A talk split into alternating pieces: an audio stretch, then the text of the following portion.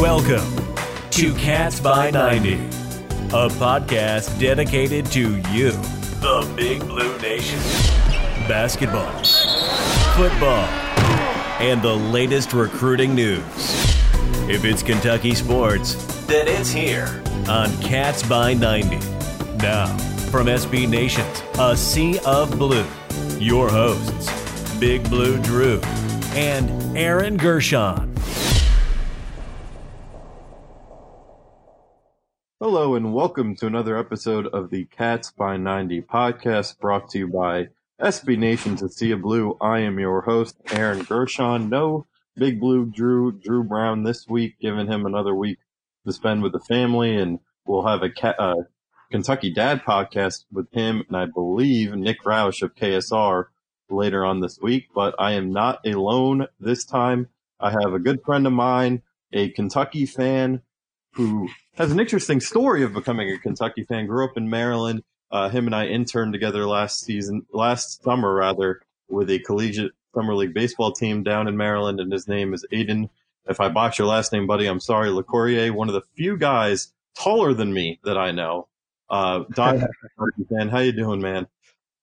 Dude, I am holding up. I'm excited to do this. There have uh, only been so many things I've done to occupy myself during this uh, quarantine, so I'm looking forward to this. And you said, so what?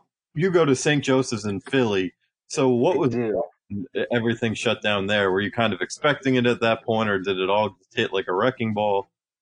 I mean, you just saw the dominoes were beginning to fall with the bigger universities, uh, like closing down. I mean, you were texting me how, oh, Kentucky, we're, we're done for the semester. So it was just a matter of time.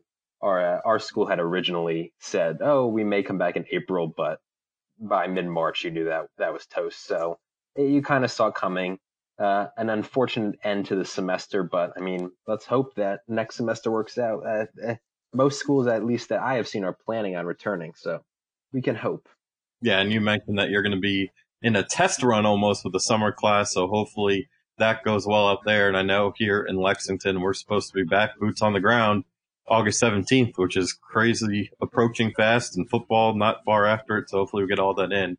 But before we mm-hmm. start what I'll share the topic with the listeners in a minute. I just want to get your story on how you became a UK fan because for listeners that are not familiar with you, you grew up in Maryland. Um, you and I, like I said, worked together out in Bethesda, Maryland last last uh, summer.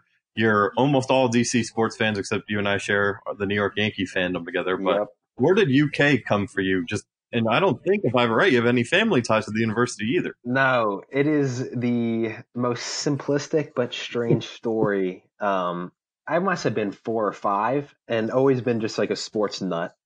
And we were just ESPN would be on constantly whenever games would be on CBS, Fox, whatever it was. And for some reason, I would say four or five year old me decided to root for the blue team because that was my favorite color. and a Kentucky game must have been on when I was four and it just stuck. So then it was when you're like whatever eight nine Aidan, what do you want for uh, Christmas? What do you want for a birthday? It was oh, I'll take Kentucky gear, and then it just kind of grew from there. And a uh, a diehard fan ever since of all sports. Um, it's kind. It was unfortunate because it's especially after Cal came. It was oh, you're a bandwagon. How are you a Kentucky fan? But I had to explain. I had to deal with my my first real years being a Kentucky basketball fan, specifically were the Billy Gillispie years. Right. So I, I people want to that. They were not good. No, they were not. But we stuck with it, um, and it's just been my it, like that is my team above all. Um, and then, of course, college came, had to make the best decision for my future and financially. So St. Joseph's was a choice up in Philly, but we rock Kentucky gear pretty much, I would say, five out of seven days on campus. Those games are take precedent well over any SJU sporting event. All my my uh, my housemates, my roommates, they all they all know leave me alone during Kentucky games. So Kentucky game, uh, Kentucky fan for life. Uh, for, but yeah, yeah, and for the li- color blue, right? And for listeners who still, if anyone thinks you're a bandwagon, I'm pretty sure you're I don't know if it's the same level, but you're huge on Kentucky football as well. And then we all know up until a couple of years ago when Mark Stoops started turning it around, it you don't pick Kentucky if you want to be a bandwagon. Absolutely not. Being a Kentucky football fan has probably been I mean, the last two years have just specifically have just been unreal. Um, but yeah, dude, I mean, this the the start of the Stoops era, two wins. I mean, sitting through that, eh, at, like a 14 year old me was just kind of like, you know what, eh, we we we'll choose we'll choose to go to the basketball tournament to play than than than watch the Kentucky game. But yeah, I mean, walking into our internship on the first day, and I'm rocking Kentucky shirt, and I see Aaron is over here, and he's rocking. It. I'm like, this is perfect. And that summer was just kind of nonstop Kentucky talk, Kentucky banter. That's right. Uh, every day, which was fantastic. Absolutely. And yeah, I was hoping to get to Maryland and visit y'all this summer. Obviously, this virus had other plans, but we'll make it work as soon as we get back. But so the topic last, I believe, two weeks ago was the last Cats by 90 episode. I kind of went solo and did a top 10 list. We're going to keep the top 10 list going, but with a different um, topic. So I went over the top 10 games of the Mark Stoops era, uh, Kentucky football. And like we just mentioned, uh, uh, most of them are from the last two years. There were a couple sprinkled in from the 16 season and even uh, 2014 with the Bud Dupree pick six game. But you and I are going to focus on basketball. We're going to go through each of our individual lists. We'll just go 10 through one and each of us will give quick, you know, analysis of why our guy is there on the top 10 players of the Cal era. And I know that sounds like an, you know, a topic that everyone's done and written about and all that. But if you look at just the amazing amount of talent Cal's had, just from guys who have been drafted and not even some of the guys who weren't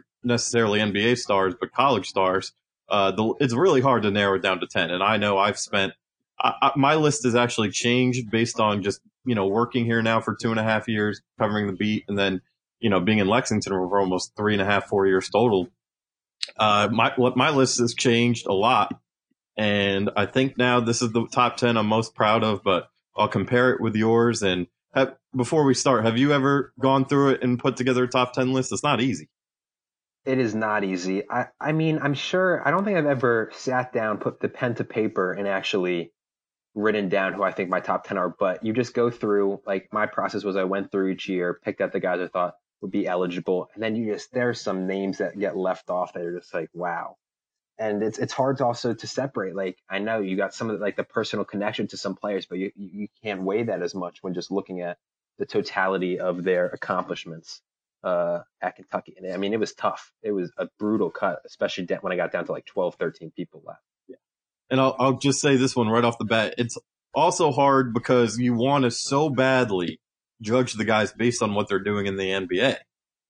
Mm-hmm. And, oh, absolutely. And then you look at their college stats and you look at, you know, what they accomplished uh, it's just hard to put them in that list, and then you get killed for it. But it's like you know we're talking about college, not the NBA, so really tough. I I like I said, I definitely it took me for just this list, and I've probably put them together before, um, but this one took me a good hour to narrow down, and I'm sure that I'll look at it and say, man, I could have gone there, but we'll stick with it. And we'll start with you, Aidan, with your 10th best player of the Calipari era, which of course started the 09-10 season to now. Yeah, so my tenth uh, player is Julius Randle. Um, I just always, when I look at Randle, I think when you think of that that team, I feel as though the 2014 team, it was it, you always think of the uh, Aaron Harrison shots. That's that is the image of that team. No but doubt. when you go back and look at it, Randle was the force that propelled that team forward. Like he was the guy and he was dominant. And I was looking back and because I remember, and I didn't remember the specific stats. I'm like, I just remember watching that tournament run. And again, the, the Harrison shots were the, the focal point of that. But Randle's run up until uh, that championship game, he had 19 and 15 against Kansas State, yep. 13 and 10 against Wichita, 15 and 12 against Louisville, 16 and 11 against Michigan, and then 16 and 5 against Wisconsin. Plus the LSU shot. 15 and 10, average a double double for the season. I mean, he was just a monster. And I think he kind of gets lost uh, in the sea of that, the epic Harrison run, but he was just a beast. I mean, we were giving to him every time on the block, especially down the stretch in that Michigan. game. He kept us in games and kept that season afloat in a season that really did not go the way that uh, a lot of us fans anticipated. Yeah, no doubt about it. And uh, Julius Randle is on my list as well. I think he, like you said, the Harrison shot is just so everyone goes back to that tournament run and they were an eight seed and they think about, you know, kind of being the underdog that season. And then of course the Harrison shots, but I, I think that team doesn't even sniff, maybe even the tournament uh, without Julius Randle. So I absolutely agree with you there. But my number 10 guy is a guy I almost want to put higher on this list. I feel like he gets slept on all the time. If Drew was with us, he'd be screaming that he should be higher than this. But Terrence Jones is number 10 for me. Uh, again, this is not a guy who did much in the NBA, but you look at his two years um, with the Wildcats, his uh, he let's see, uh, lost the set I was looking for. Okay, averaged 14 points per game, eight rebounds per game. Of course, you know a glue guy for them for two Final Four runs and you know the national tournament run. And you look at what he did um, in the SEC tournament in 2012. He scores 15 against LSU in the first game, 15 against Florida. He obviously they lose the uh, final game to Vanderbilt, but he still scores 12.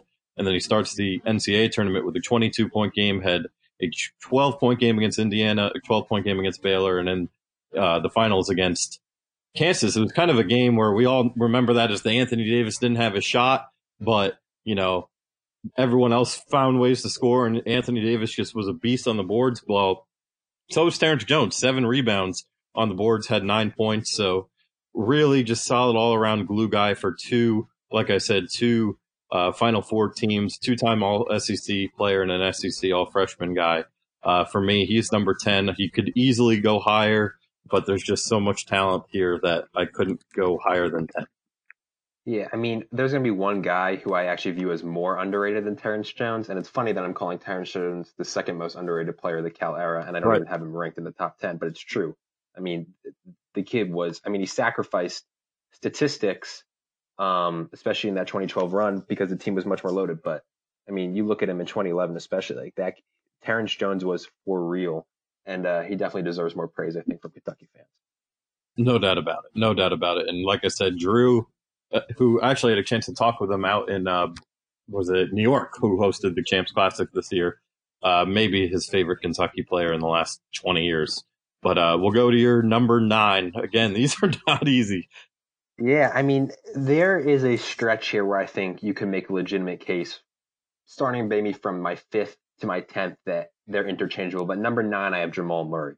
Mm-hmm. Um, I think what hurts that team, the Jamal Murray, and I'll get into another player later on my list, is the team's overall success certainly dampers it. But I always think of when I was going through this, you got to look at the statistics, their legacy there, and if they had any impact moments, which I kind of look at when I was going through my list. Jamal Murray had averaged 25 and 2 on the season on 45, 40, and 78 shooting. Was one of, if not the best uh, scorers at Kentucky. Arguably, and this is maybe a hot take, maybe not, I'll get your opinion. Part of the best backcourt of the Calipari era, oh, the no Ulis Murray backcourt. It just one more absurd to me talking about them in that light, no doubt.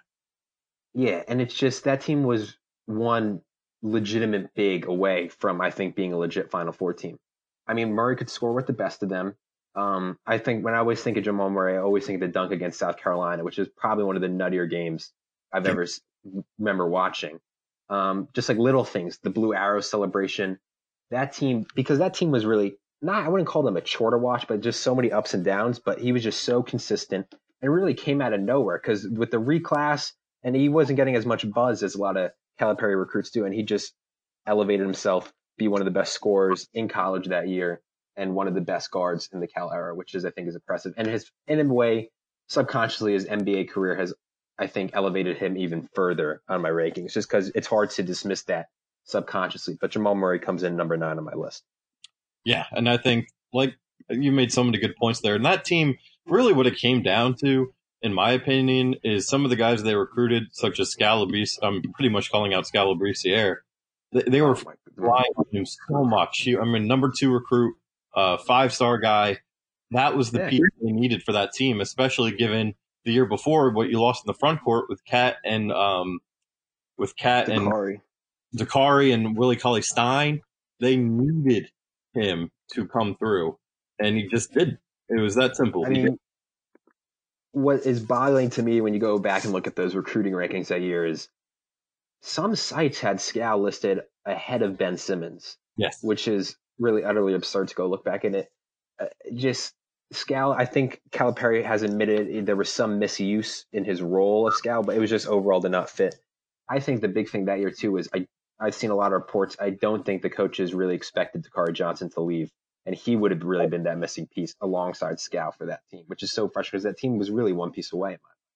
Yeah, I totally agree. It was one piece away, and uh, obviously losing to Indiana early in the tournament makes it even more painful being a rival that obviously people can't stand around here. But uh, number nine for me, I feel like you could call him overrated and underrated at the same time. And that's Michael Kidd Gilchrist. Um, mm. You know his numbers: uh, eleven point nine per game, seven point four rebounds for a six seven forward. Uh, really good. Uh, doesn't sound like a star guy, but really good the reason he's on the list for me is, like you said, the important thing to look at is what his college legacy was. Well, they don't win an, even though they had Anthony Davis, who we all know will be very high, if not number one on both of our lists. Um, it, he's a glue guy that they would not have won without, but more so than Terrence Jones because he really was that second piece uh, to go and make that team what it was. Obviously, his first, I mean, he had a lot of great games early in the year. You look at some of the points he scored, but the one that stood out most home uh, regular season game against Louisville, scoring 24, grabbing 19 rebounds, uh, one of the better perform- individual single game performances of the Cal era. Scores 24 against Indiana in the Sweet 16 in the NCAA tournament, puts up 11 in the finals game, and by the way, it's 24 and 10 in that uh, Sweet 16 victory. So really um, stepped up his game when it matters most you know, takes home SEC All Defensive honors, SEC All Freshman honors, NCAA All Tournament honors. Uh, this is a guy who, like I said, you could think about him, like just those stats, you know, 12 points per game is solid, but it doesn't scream stardom, especially at Kentucky. But if we're talking legacy and what they did for Kentucky, uh, UK doesn't win a 2012 national championship without him. He put enough. His defense is really what was stood out most. Like I said, I gave you the rebound numbers and his height he definitely out rebounded the typical guy for his size. And, you know, there's no better legacy than leaving with a national championship. And that's exactly what he did. So he's number nine for me. I just can't put him, the numbers, eh, for me, I don't like that it's all a numbers thing, but the numbers are what holds him from being higher on this list, but I can't leave him off.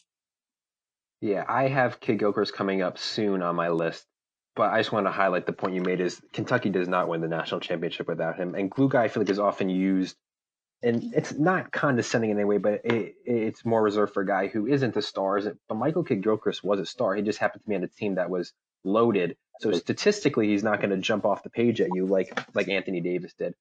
But I mean, just everything about him, especially defensively, was a monster. His intensity, started the Breakfast Club. There was just so much about him that cultivated that culture that allowed that championship to happen. And I'll get into one of uh, a big moment in my Kentucky fandom with Michael Kidd, Kidd uh, Gilchrist down the line. Uh, I'm looking forward to hearing that. And uh, with that, we'll give you the floor for number eight. Uh, number eight, honestly, a guy who I wanted to rank higher, but just uh, some other t- other players' accomplishments outweigh it. Malik Monk. Okay. Yeah. Malik Monk, I still say, is the best scorer of the Calipari era you think of the iconic moments that he had. The 47 points off the off the bat was just arguably one of the is probably the craziest performance I've I've watched live. Just watching that game was back and forth, one of the best games I've ever seen, but he just could not miss. And then the more underrated moment that I always bring up is I don't know if you remember his oh. move against Ole Miss. Yes. Blowout game. Mm-hmm. Crosses over one, splits the defense going behind the back, gets flipped around, flips it up and in. Just the, the kid could score with the best of them. I I was full I fully thought Malik Monk was going to be a stud in this offensive driven NBA. Obviously he hasn't hit there yet. But my thing with Malik Monk, SEC player of the year, best scorer, another another backcourt that I think is in contention for the best backcourt of the Cal era. If not, it's at least top three. Personally. And I always talk about with Malik Monk, it's so frustrating for me is Malik Monk, I have as one of the biggest what if plays of the Cal era in terms this is a whole nother list. But oh yeah. If he who shall not be named shot doesn't go in and Kentucky holds on to win in overtime, we're talking about the absurdity of Malik Monk's shot in the in that elite game against elite eight game against North Carolina. And I think imagine let's just say alternate reality, we win in overtime that Kentucky team, I think, wins the national championship, and Malik Monk is arguably a top five player in the Cal era. So Malik Monk is my number eight. Yeah, I mean, just one. uh huh. Go ahead. I was just saying, when that season ended, I just remember thinking, I don't think I respected the greatness of that team, and not great, but in terms of the individual players, like the Fox, Bam, and especially Monk trio. Sure. I don't think I realized how good they were.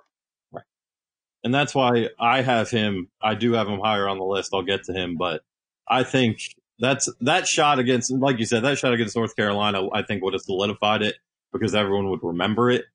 But I mean that the game he had against North Carolina in the regular season, the forty-seven point game, probably the best in, single game performance of the Cal era. I can't think of anything better. Yeah. And some of the shots, it was just absurd the shots he would hit, and it is a what if with that elite eight shot, but I can't hold that against him. It's not his fault. Uh, well, it, partly no one got back on the floor, but we'll we'll stop talking about it. Yeah, yeah. cut, cut that conversation off. Yeah. So number eight for me is probably gonna turn some heads here. Um, it was one that I, you know, I look. This is a guy who I personally love everything he stands for. I loved him as a player. Um, I love what he's doing now in the NBA. But you look at the numbers and you look at just. I know he was on a stacked team, but I just couldn't put him higher than eight, given the amazing talent at Kentucky. Again, this is solely based on guys who played during uh, their college career. This is not has any, nothing to do with what they're doing in the NBA. But for me, number eight is Karl Anthony Towns. Uh, Ooh. and that's yeah, like I said, that's going to get some reaction. Obviously, first give him all his accomplishments, all well deserved. SEC's freshman of the year in 2015, SEC all uh, first team SEC in 15. So those were his two only two major awards, um, and all SEC, all freshman honors. That is all first team freshman SEC honors. But um, for me, I just look at his. You know, I like to go through game logs. Right. I think that you look at you know you see on paper ten again. Part of this is because he was on that godly 2014 15 roster. So 10.3 points per game, 6.7 rebounds, uh, just over one assist. Um, but you look at the game logs, and that's what I put the most, like I said, I put the most into seeing what he did in the biggest moments. Um, that's where, for me, he drops out. Against Louisville, he puts up 10 in their regular season game. Um, he, his best game, his best game would have been the Sweet 16 against Notre Dame from a points perspective, 25, only grabbed five rebounds that game. But you just look at his overall body of work, game in and game out. And again, I totally understand the argument that he's not going to score as much because of that team.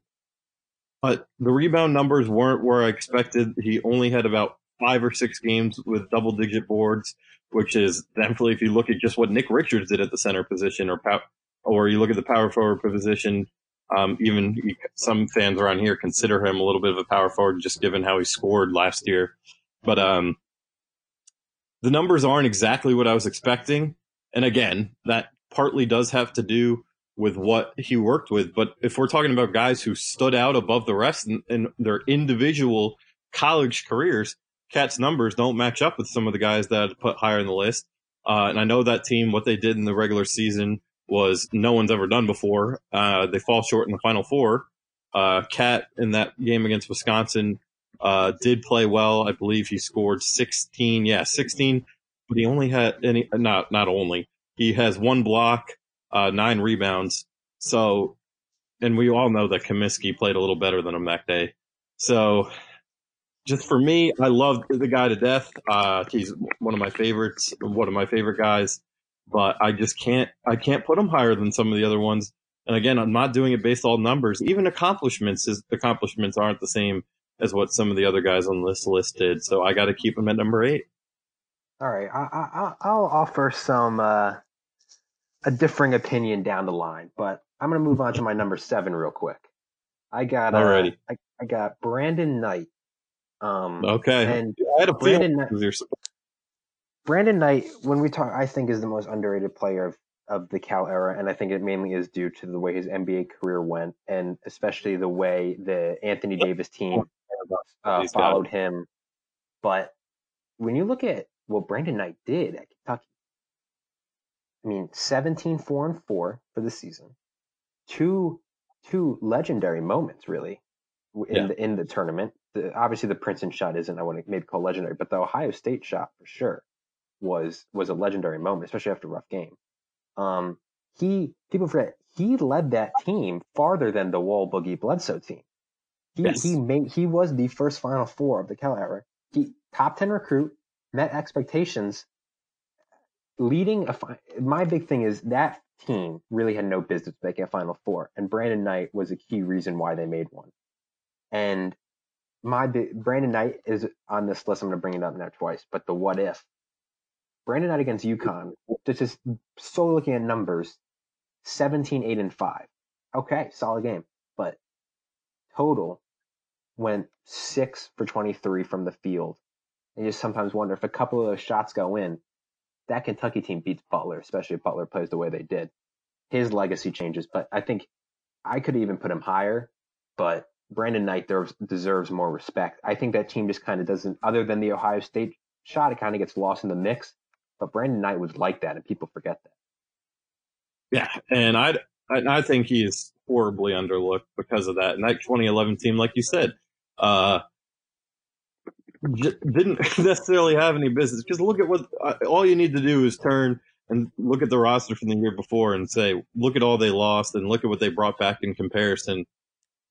And you could say that Brandon Knight, what he did leading that team down the stretch, uh, puts him on this list. And I, I completely, I didn't have him on mine. I definitely, he was a guy, like I said, there were so many in that, you know, even 11 to 15 range you want to throw on there, but couldn't. And he was probably number 11 for me. And I went with Terrence Jones instead. Mm-hmm. Totally fair. Uh, agree with all of it. That 2011 team so underrated. And if you, I think they're overlooked partly because of what they were the year before with, you know, Boogie Wall, like you mentioned. And then the year after they won it all. Yeah. So they're kind of snacked in that two really elite teams, one that didn't finish the job like many thought they would, and one that did. Um, So Mhm. number seven is a guy that you have mentioned already. That is Jamal Murray. Uh, again, that 2016 team in the backcourt they had with him and Ulis. Um, like I said, I've said for me the key was Skal just not panning out, but you know, anytime you average 20 points per game at Kentucky, you're pretty special, and that's what Jamal Murray did. Shot over 40% from three point land. Uh, first team All SEC, freshman All SEC, third team All American.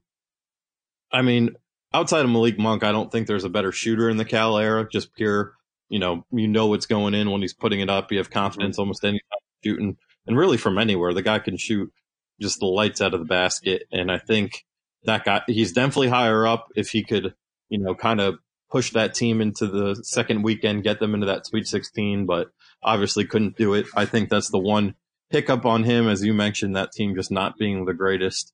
But you can't you can't deny a guy who put up 20 and five every night, um, and really willed a team that had no business even getting. I mean, they got a four seed in that tournament. I mean, yeah, Uh, it, was, it was the fighting Jamal Murray and Tyler Ulis that year. With the fighting, yeah, exactly. They had no help in the front court, uh, and it just it was. I, I wouldn't say it's it, it's up there. If you want to rank the worst teams in Cal history, I wouldn't say it's the worst. You Right. got to obviously go with the team that didn't make the tournament, but they're they're probably in the bottom three, which is not which is sure. a lot. Bottom three, which is saying a lot given all the talent that Cal's had, but uh, he's number seven for me. Uh, my number six, uh, guy you've already mentioned, Michael K. Gilchrist, and Yep. I think we've you mentioned it perfectly with him out of the the defense, the the culture that he helped create, um, the kind of glue guy he was. We don't win a championship without him. We've already listed all that, so I'm just gonna say, I don't think I have ever been more scared during a game than that national championship within the first two minutes when Michael Kidd Gilchrist went down hard and was like on the ground in pain. I don't know if you remember. He got he- fast break, got taken down. Yep. Dude, when he got up and he was still shaking, I was 12 year old me was freaking out. Like, yeah, I just could not process I, because it looked bad. So, and that's how you know his importance. It wasn't just, okay, we can, with a great team like that, someone goes in, I think we can sit with Michael Kidd. I knew if he was done for that game, I thought, I, I don't know if we're the favorite anymore but he that it just shows he was a when I put a word when I describe Michael Career, he was just a grinder and a dog, and I think that's just a perfect way to summarize him. Won the ship, that deserves uh, a bump on my rankings. Even if uh, the statistics don't show it, I think obviously the numbers do lie sometimes, and you have to look at them as a scope just as a player, Michael Kidd Gilchrist was up there for sure in the all-time Cal West. I mean, all you need to know is he had Anthony Davis. and you take Anthony Davis off the team. No, they're not winning a shit, but Yeah. I guarantee the Kidd Gilchrist numbers are way up. I mean, yeah, for And uh, sure. They don't do justice, like I mean- you mentioned.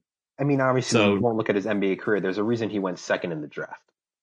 Exactly, exactly. And obviously, Kentucky goes one two that year. Uh, I don't know if that's been done before. Other than that, I'd I have don't to think it has look at more. I don't think so either. Uh, number six for me is also a guy that you've mentioned earlier, and that is Julius Randle. Uh, I think he's the. I, I wouldn't say he's the most underrated because, like you said, the Brandon Knights and Terrence Jones deserve that. But he's just so he gets glanced over so much because the perfect point you brought up. It's all about the Aaron Harrison magic and those three point Mhm. shots he had at the end of the. You look at how many times the dude scored. He started the year scoring 23, 22, and 27.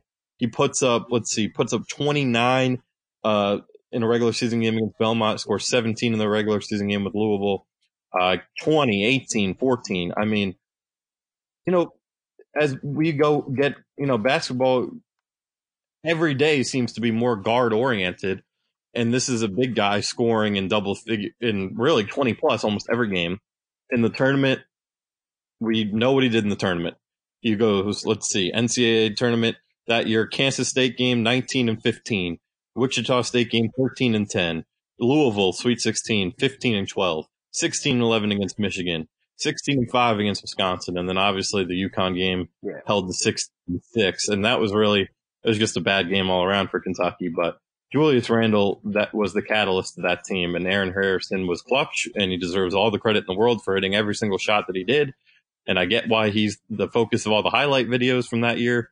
But first team All SEC, SEC Rookie of the Year, and a third team All American. Uh, Harrison's not on those lists. Julius Randle is, and that's for a good reason. And he is overlooked. He's not underrated, I'd say, but he's way overlooked and disrespected because of just I mean, that's a good problem to have, I guess, if you're overlooked because of, of clutch shooting from another teammate. And that team had no real business, even like we've mentioned, no real business getting to the national championship game against UConn that year, but they did, and largely because of Julius Randle. I mean, I think Real- you said it Yeah, go ahead. was my fault. Was the, the the real quick the Aaron Harrison shots don't happen if Julius Randle doesn't just dominate that uh specifically those three games. 100%.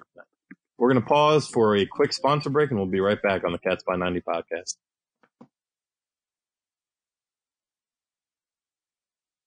All right, and we're back. We're halfway through each of our top 10 lists of Kentucky, the Kentucky basketball players in the Cal era. And again, just to reinforce, um, only based on what they did in college, has nothing to do with their NBA careers. So a lot of, a lot, you could do it a lot differently if it was based on that, but we're sticking mainly to college and we're halfway through, as I mentioned, and Aidan with me is going to give his number five. Uh, my number five, a guy I will forever stand. Uh, my personal favorite Kentucky basketball player of all time, Tyler Ulis.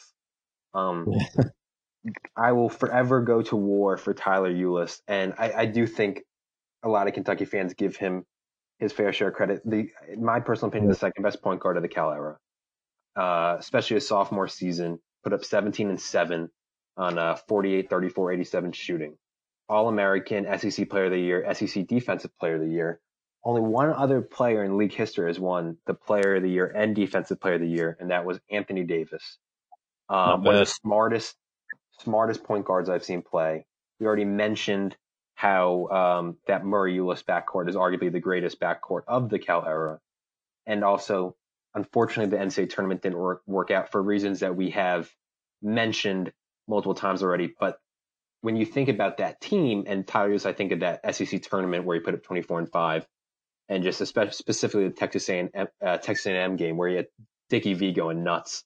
But just a guy, especially defensively, was just for a guy his size, was just an unreal defender. Again, I mentioned the IQ off the charts, and I mean, you could argue he should have been on the floor a lot more in that Wisconsin game, but that Eula season was he made him and Murray made that team go, and I I haven't seen a point guard better than him since, and I will forever go to war for Tyler Ulis. I stand by that, but yeah, he's my number five. Yeah, definitely. I think a guy that over time, uh, Kentucky fans have realized more and more just how special and one of a kind he was. Uh, again, not a guy whose NBA career has panned out, but a guy at college who just as good as it gets for the point guard position, especially on the defensive end. But I have to disagree with the second best point guard in uh, Kentucky history, or in the Cal era in Kentucky, because my number five is who I believe is that guy, and that is De'Aaron Fox. Mm. Uh, no, I mean, can you think of a faster guy in the Cal era? I don't think there's I anyone mean, that the only even, guy who touches him maybe is John Wall, if that. Yeah. I don't, and that's a huge compliment to De'Aaron Fox. yeah, I mean, yeah, it's Even- John Wall and De'Aaron Fox. I would pay to watch that race and both of them in their prime. Oh man! But the thing that stands out for me, uh, we're talking rise, rising to the occasion, and you know, make being a leader for winning teams, and the, obviously you know that Fox is going to have all the individual awards: first team All SEC, All Freshman Team, SEC Tournament MVP, and that's where I'm getting into his postseason, both the conference tournament and NCAA tournament, ridiculous, ridiculous. He's he goes 20 so we'll say points and let's see what his second best stat was. Mainly assists. So he goes 20 and 3 against georgia 28 and uh, 2 against alabama puts up 18 against arkansas in the sec championship game. Then we get to the ncaa tournament 19 against northern kentucky with 3 assists 14 against wichita state in that nail biter and then we all know what he did against Lonzo. Ball in New York. Kentucky loses uh, to, in the CBS Sports Classic to UCLA at Rupp Arena while ranked number one. And what does De'Aaron Fox do for revenge? 39 points, four assists, two steals. I mean, I'm not, I haven't even gotten into the, his ability to steal. That's why it was called Swiper, for God's sakes. And then obviously only just, just 13 in the last game against UNC. That was more Malik Monk's game. But th- he was just consistent throughout the season scoring. If you look at his game log, I can only find three game, four, four games. He didn't score in double figures. He's stealing at a high rate. He averaged, I believe, over two steals per game, if I have it right. I don't have the number in front of me, but 16.7 a game, 4.6 assists. Just consistent, night in and night out. That team, obviously one of the better ones that Cal has ever formed. Uh, just, you know, a crazy shot away from the final four. And they don't go, they don't, they don't sniff the Elite Eight. I know Malik Monk is an all-time great shooter, maybe the best shoot, probably the best shooter of the Cal era. Uh, and that's why I have so much respect for him and he's coming up for me still. But De'Aaron Fox, I mean, how do you keep him off this list? Here's my thing with De'Aaron Fox, and I will. He was in my my for sure my list, but when I compare him to, let's say, let's I'm comparing him to Ulis, right? Who's better defender, Tyler Ulis is? No doubt. my the, the one knock on Fox that did hurt him in college was is strange inability to to shoot the the three ball throughout his time at Lexington because he had the stroke looked fine in high school was fine, but the the weakness in outside shooting ability uh, hurt Fox there. Ulis was better. Passing IQ, I'm still taking Ulis. That's why I have him ahead. But I do think you're right. The both of them stepped up at big moments. But if you're gonna take postseason accolades and accomplishments there and factor that in, then yeah, I give that to Fox. But I think Ulis overall as a player was better um, at Kentucky. But I mean, this is why it's great to be a Kentucky fan. This is what we're debating. We're debating who's better between Tyler Ulis and De'Aaron Fox and our uh, top 10 Cal players of all time, which is just the most beautiful argument to be having. Exactly. And again, if this were, if we're debating in the NBA, there's obviously no debate, but this is just college. Yeah. Could I really I- go either way. I would, could go either way, but I, I never, I will never uh, not live down that I had De'Aaron Fox as my top point guard in that draft. Obviously, now everyone I'm pretty sure would be on that bandwagon, but uh, That, that would have been so. To, I mean, maybe he gets traded to the Pelicans in that deal uh, for Davis, but how cool would it have been to see? I mean, I'm not a Laker fan, but yeah, how cool would it have been to have De'Aaron Fox, you know, slinging it around to LeBron and AD? yeah. I mean, the the Aaron Fox is like that. I mean, but yeah, I mean, it goes back to something I said earlier in the show. I, I do think I took for granted that team because that team was fun to watch. They th that trio was, I mean, one of the up there for best trios in the Cal era, and there's a lot of great trios there. Yeah, absolutely. And with that, number four. Yeah, so Karl-Anthony Towns is my number four, and I said I'd get back to you because I think you have to disregard numbers entirely. I know you were talking a lot about the statistics with Karl-Anthony Towns, right? You had to watch him to realize just how good he was because that team, I don't think statistics do anyone on that team, maybe except Willie Cauley Stein, uh, justice, right? Because everyone on that team, I, I would be averaging way more on any different team. Karl-Anthony Towns grew throughout the season, but yes. really come March especially was dominant. You brought up the Notre Dame game, Wisconsin game. Kaminsky only outplayed him, as you mentioned in the stretch, because we stopped feeding him the ball.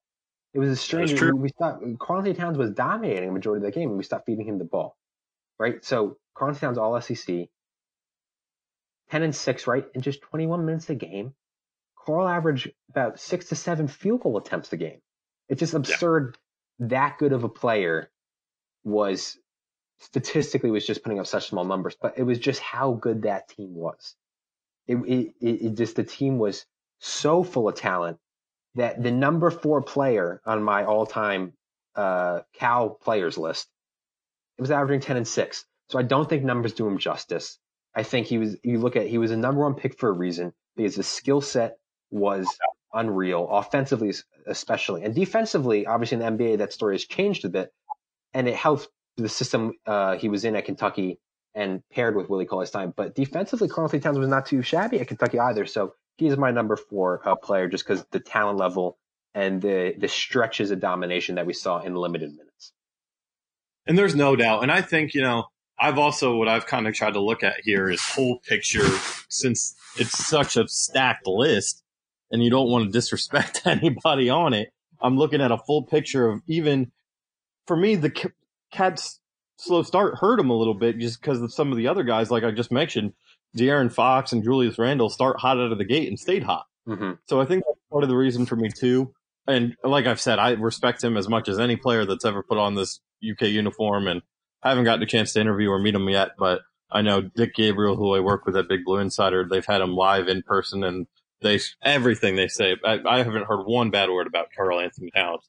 I just the I think this list is so tough that you look at every number so closely and you look at the accolades and they're just guys who have a little bit more. And that's my only argument. Mm-hmm. It's not if you take, you know, November, December out of the equation, he's top four, no doubt. Mm-hmm.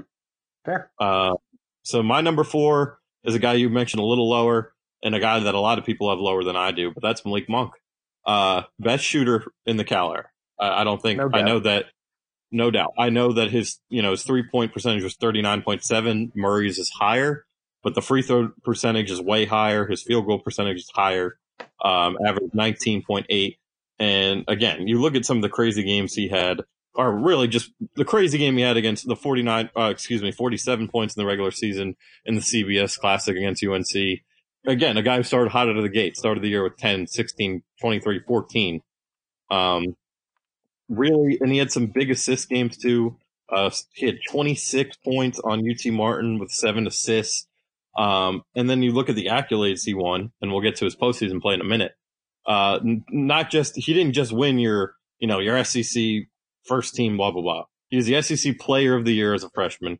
He's the SEC freshman of the year, SEC all SEC, uh, first team All SEC. He's a second team consensus All American, and the biggest award of them all, in my opinion, the Jerry uh, West Award for the best shooting guard in the country. And if you look at some of the guys who, it's a short list because it's a fairly new award, but the guys he has with him in that uh, kind of that fraternity, you could say, D'Angelo Russell, Buddy Hield, Carson Edwards, R.J. Barrett, Myles Powell. So pretty good group there. And I'd argue, look at the numbers for each individual season other than D'Lo, I, I, think Monk had the second best college career of any of those guys, and same with Myles Powell, but he's a four year guy. But uh, just the year that Malik Monk had from top to finish, all the accolades he won, and then the postseason, we all know what he did with that shot against UNC. He didn't even have the best game that day, but he came up in the clutch moment there with a big shot. And you know that UNC game in the regular season, what I think it gets overlooked most is the rest of the team did not play very well that day. Mm-hmm. And he had basically almost half of our points. Right. He had 47 out of 103. Yeah. And because Kentucky's defense was non-existent. If you're giving up 100 points in a regular in a non-overtime college game, there's a problem, and they did. But Malik Monk just had an answer for every UNC counterpunch. Obviously, that UNC team went on to win it all, so we all know how good they were, and that Monk was able to do that against the best team in the country.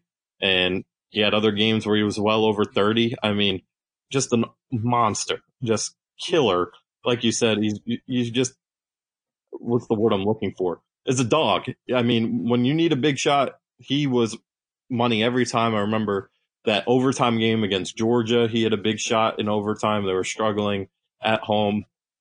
Anytime you needed Malik Monk to step up for a big shot, he was there, and that's why he's where he is for me. I think the the Malik Monk experience was one of the more fun Kentucky players to watch because not just the shooting ability, just the contortion the in the air. I mean, just his leaping ability. Just some of the dunks he put on are just oh absurd.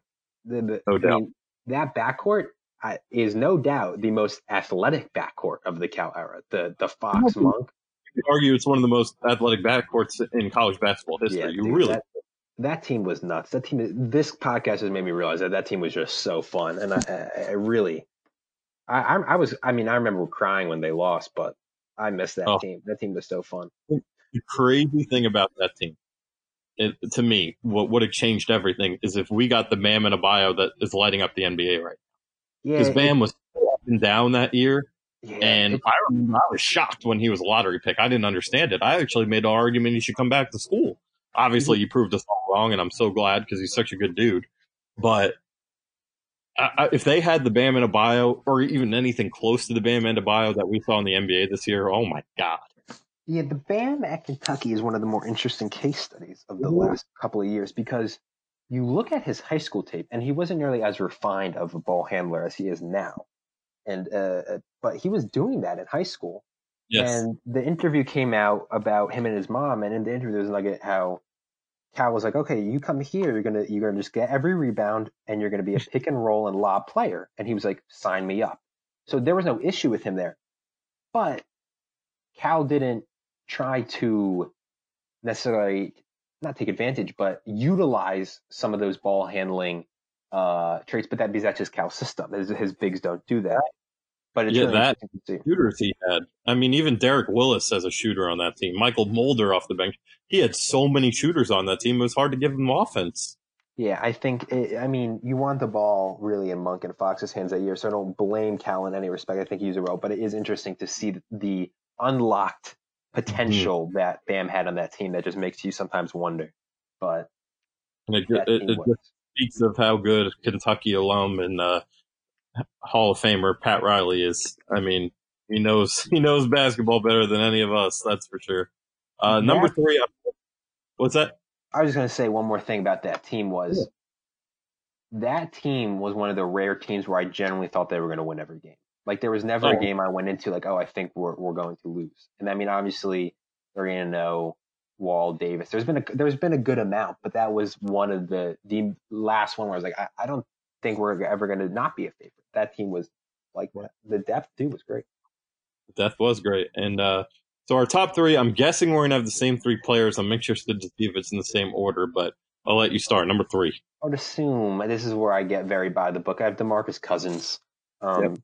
man amongst boys, All American, shot against Mississippi State. Again, I said that I wrote this down for Walt too. He he helped bring back Kentucky basketball. He invented that. Yep. But the biggest thing you always see with Boogie Cousins that is just absurd is Boogie Cousins stays out of foul trouble. 25 and 16 per 40. I think that's enough said. It, it, dude, he was just a beast. I know I've said that word. It is not a great uh, uh, analysis of a player, but Boogie Cousins was just a beast. And I think yes. it goes for something that he and Wall together just elevated Kentucky to superstardom and brought us back. And I think that means something. And, and that team not making at least a Final Four still boggles my mind if we just had some shooting. But DeMarcus Cousins is a clear top three player on I feel like anyone's list, and uh, just he was just a beast. I'm gonna repeat it. He was a beast. No one could guard him. Yeah, just really, and what really killed them was an off night. I mean, they had the shooting. They just hit a damn shot against West Virginia in that Elite Eight, and that was it. If they, I mean, they just couldn't get it to go, and that happens. And unfortunately for that team, it happened at the worst possible time. And I agree. I have, I think this is the first one we're exactly lined up on. I do have Boogie number three on my list here. Uh, you said pretty much everything that needs to be said. I'll just say his numbers, which were nearly averaging a double double at 15.1 and uh, 9.8, which you don't see many college guys anymore average a double double. And I know he was two for rebound off, but still uh, essentially a double double per game if you're rounding up. And, you know, he was the one guy who actually had a decent game against West Virginia with 15 and 8. Uh, anytime you need him, you mentioned the Mississippi State shot. That's probably his most memorable moment, but just a dog, just a guy who you knew from day one. Again, a guy like I put a lot of salt with this list into starting hot, and he did just that. He scored 27 by game three.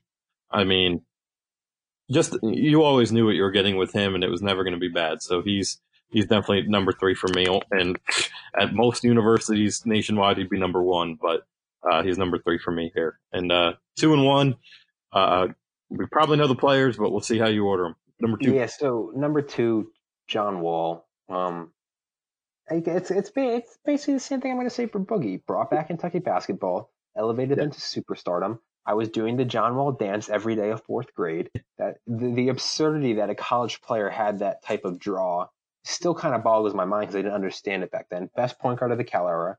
He really was. I wrote down he really was Showtime. The UNC dunk, the uh, the game when he against Miami in the first game of the season, and kind of I, I wanted to say one more thing about Boogie, but it applies to Wall too. Is the personalities in a little counseling? How memorable were they? And John Wall and Boogie together were some of the most memorable players based on the personality and how much excitement they brought.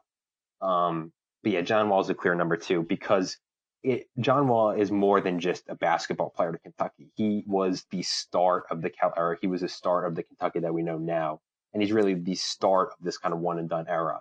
So John Wall is my number two. And I, I don't think there's much more to say. Right. So this one, I've I've had people tell me Wall and Davis. I've gone back and forth on it. I had Davis forever. Uh, I think that it's no doubt these are two. Not only are they the two best players in the Cal era, they're probably they're definitely top ten in UK's program history. And I've gone back and forth. I've looked at everything, but I have Anthony Davis number two. Um, and I know he won the national championship. And if you look at the accolades, by the way, uh, I don't have to repeat that. They're both almost all the same. They both were mm-hmm. national players of the year. They're both consensus first All Americans, All SEC, All Freshman, whatever. Every award that they pretty much, other than the national championship, which I understand is the thing that kind of sways everyone to Davis. They pretty much won the same amount of awards individually. But why I got, I have Davis a little lower is simply because the pressure that was on, I, I, I guess I'll get into John Wall second, but uh, it's not a knock on Davis. I think you could literally you could pick either one, and either one's a respectable choice at number one. It's more that we're just again, I put a lot of salt into the or a lot of baggage into the whole starting slow and all that, and you look at he came in. his body transformation is incredible, but he came in and he really had some rough games early on. Uh, the Penn State game, he only scores three uh, and only grabs uh, five rebounds. He has a rough game against UNC early on in the year, only seven and eight, uh, seven points that is. I know eight rebounds pretty good, but he had his shooting. He had his chance. He didn't shoot well that game. A lot of games where the numbers are off. Um, and I understand it's the thing is what you look for in those games is, yeah, points one thing, but did he rebound well? And he, and he didn't rebound well in some of those games. So I love Anthony Davis, and I think he's if he, this were the NBA list, he's number one by about a million because I think he's the best center in the game, and I think he's top five player in the NBA. And that's look at it tells you all you need to know that the Lakers went from a non-playoff team just LeBron to getting Anthony Davis, and they're the title favorites. But I know he wins the national championship. I just think I'll get into John Wall and I'll explain more why he's number one. I think it's more not that Anthony Davis, Davis deserves to be number two or isn't as good as John Wall. It's just what John Wall did and what he had to overcome that I put him a little higher. Interesting. There's really one thing that you could legitimately tell me that uh, John Wall was better than Anthony Davis, and it was more of the overarching kind of theme of what John, John Wall represented and what John Wall, as you mentioned, had to overcome and uh, really prove to the country. But Anthony Davis is my number one. Anthony Davis is the best college basketball player of the last decade. I, I don't think it's close. The only one who even really came near that touching him, in my opinion, was Zion, and Zion didn't get the deal done, so he doesn't get it. Anthony Davis, I mean, we talked about Ulis, Defensive Player of the Year in the SEC, uh, SEC Player of the Year, Naismith Award. He won every award imaginable. So Yes. it's not even, as you mentioned, a point listing them out because he won every uh, single one. Number one recruit, proved that. Number one pick, proved that. Won the championship. And people we love to talk about as Kentucky fans. Six points, right, in that championship game. I have never seen someone impact a game more, scoring less Oh. than Anthony Davis did in that game. Kansas, every shot was smothered at the rim. It is absurd to think that a player just impacted a game so much, doing so little at the offensive end. Just when you put together the defense and offensive ability of Anthony Davis at Kentucky, it it, it is by far and away the best player of the decade. It, just he's he's pr- the best defender in college basketball over that stretch, right? And No offensively, he put up multiple 20 point games. And again, it kind of goes back to what I mentioned with KAT. That team was also so loaded that some of the think the offensive statistics, especially, can be misleading in some games because there really was not always a need. And I also love bringing up, you see, is that team is one Christian Watford shot away from probably going 40 and 0. Because then if they're if they are undefeated, that's a, a lock a win against Vanderbilt. And I think Oh, the SEC tournament. I mean, who knows how they deal with the pressure, but that Kentucky team led because of Anthony Davis is just head and shoulders above the rest. Um, dude, and what's crazy to think about now is that's Anthony Davis pre any really existence of a three point shot. Um, That's true. he, he shot, I'm looking at his three point stats for the season. He shot three for 20 on the season. Could you imagine if he had a three point shot in his arsenal or Cal had let him kind of like we talked with Bam use that ball handling? Jeesh. Anthony Davis is my number one lock it in. So yeah, and that's how I felt for a long time. And I got to give Dick Gabriel kind of helped me change my mind on why I have Wall. You ask me this in a year, I might change my answer, but right now, John Wall, and this was a this part of it I came up with and thought about. So you know that's Cal's first year, obviously, and pretty much the expect the expectations are through the freaking roof because you bring in the you bring in the the guy the John Calipari who we all know what he did at UMass. We all know what he does at Memphis. He's coming off the year where probably should have won a national championship. They lose that game to Kansas in heartbreaking fashion. And John Wall's the piece that is just head and shoulders above the best high school recruit in the country, best player, and him and Boogie, the best two. And I understand that he had Boogie's help, and that's great and all. But John Wall, if that team fails, it fall, first of all, it falls on John Wall. And it, the excitement, especially the pressure in Lexington, is just you, you think about. I don't know how the best way to compare it is maybe the pressure playing for the New York Yankees or playing for the Green Bay Packers or the Pittsburgh Steelers. Like the elite of the elite. The fans expect to win every single day. And if you fall short of that, you're killed. I mean, just look at, we've seen it the last two years. The, Kentucky's basketball's gotten off the slow starts the last two years. Yeah. They're written off, calling for Cal's head. They're saying, why the hell did you bring in uh, this kid over that kid? It's uh, you should have. How did you not get Zion and RJ? And how did you bring in this instead? Mhm. Just a mess. And John Wall comes in with those expectations and he lights it up from day one. I mean, like you said, the personality coming in with the John Wall dance on, you know, for Big Blue Madness. He starts off, he already, before he even touches the court, is a fan favorite and a, he's a nationwide icon. And he lights it up from day one. He's scoring his worst game in his first, uh, two months of the season was a nine point game, but you know what? He had 16 assists. I mean, the guy just a monster night in and night out brought it every single game except we all know what happened against West Virginia. And I think that's the reason that a lot of people go Anthony Davis is because he helped them. And, you know, even though he didn't score much that game, his, his presence was unmatched. Mhm. He brought home a national championship to Lexington for the first time in over 10 years. But Wall won every single one of those awards except for the Naismith. He won every single one that Davis won. He was like Davis, the number one overall pick based on what he did. And he just, he made everyone around him so much better. John Wall did. And I know that he had Boogie, but you look at some of the guys, remember the whole John Wall, his what Cal said is bring those guys with you to the Yeah. draft because not many people expected them. That team, you kind of knew that Kidd Gilchrist and Davis were they're going to be first round picks. Terrence Jones coming back for year two had that potential, fine. But Dave Wall brought the Patrick Patterson along. Patrick Patterson, if I have it right, was also on a uh, Billy Gillispie. Right, he wasn't a one and done. No, no, Patterson, he, is, Pat- right? Patterson was uh, Billy Gillispie's really only Say- like star recruit that really panned out. Right. And Wall made him so much better. You get five guys drafted in the first round that year, and that's because of how I just pointed out the assist numbers.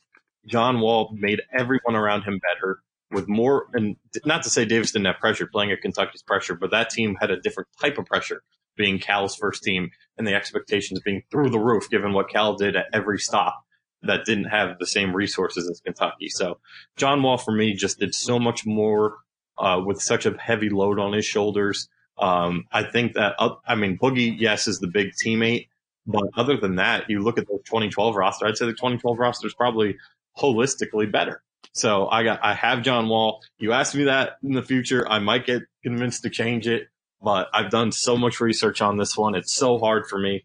Uh, but I, I have John Wall right. I think if you anybody does is a, a Kentucky fan and does this list, John Wall, Anthony Davis in some order is going to be your one two. I haven't seen a single list on any form of uh, Kentucky fan site or whatever where it hasn't been like that. Those are the two guys who I feel like defined the Cal era.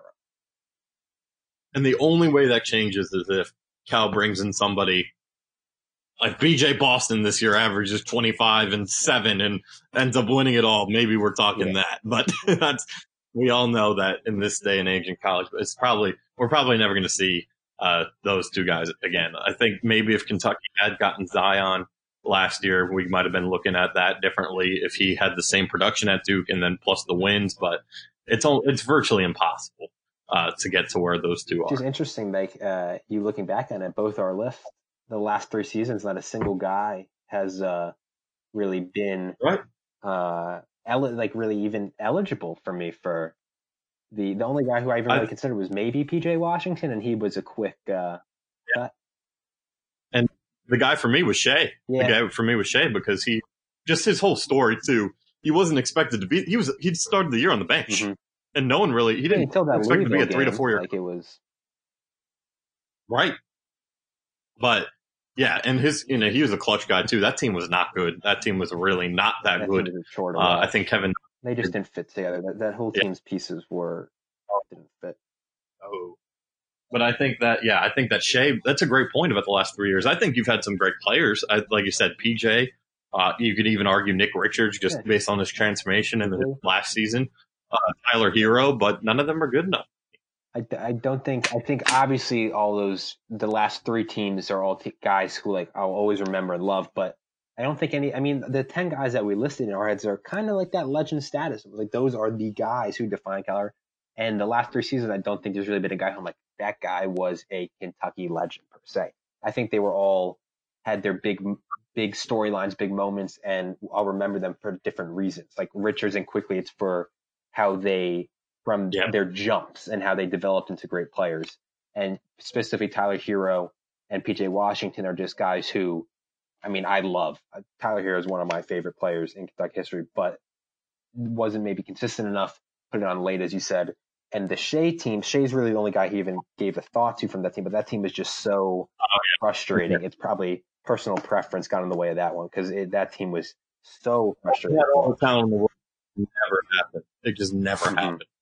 They had Knox, and remember, Knox wasn't even supposed to pick Kentucky. Uh, didn't work out. Might have even been better if he goes elsewhere. Uh, Shai was awesome. Wasn't even expected to be awesome. Vanderbilt, if he, God, if he was healthy, you don't know. That could have I mean, changed that's things. another what if. Nick if we're talking about what ifs, Jarred Vanderbilt is one of the biggest like injury, if not the biggest injury what if of that that uh, Kentucky history. Done when he was playing elite. Yeah. All right, we can go on this all day, but we're going to wrap up the 39th edition, I believe it is, of the Cats by 90 podcast. Aidan, thank you so much for joining us. And before I let you go, just tell the BBN how they can follow you on social and all that good Yeah, stuff. Yeah, just follow me on all platforms, uh, social, uh, Twitter, uh, Instagram at Aidan Liquorie. Um, yeah, that's really how I'm prevalent on. Uh, I do a lot of do a lot of my social media work on Twitter. So that's where I would recommend following. If I'm pretty sure you're really good with graphics and edits, Uh, correct? yes, If- that is what I have are- been doing. Um, you can find that information. I'm pretty sure on my Instagram I have links to all that stuff. And I do do a lot of graphic design, uh, sports edits for uh, people for free because I just enjoy doing them. If, if any any listener is interested in that. There you go. Aidan, thank you so much. We'll have you on again. And uh, that concludes this one. I hope you guys listen, subscribe, iTunes, Spotify, wherever you get your podcast. And uh, Thanks for listening. Make sure to follow Cats by 90 on Twitter at Cats by 90. You can also follow Aaron and Drew at A Gershon99 and at Big Blue Drew 33. And remember, no matter the opponent, it's always Cats by 90.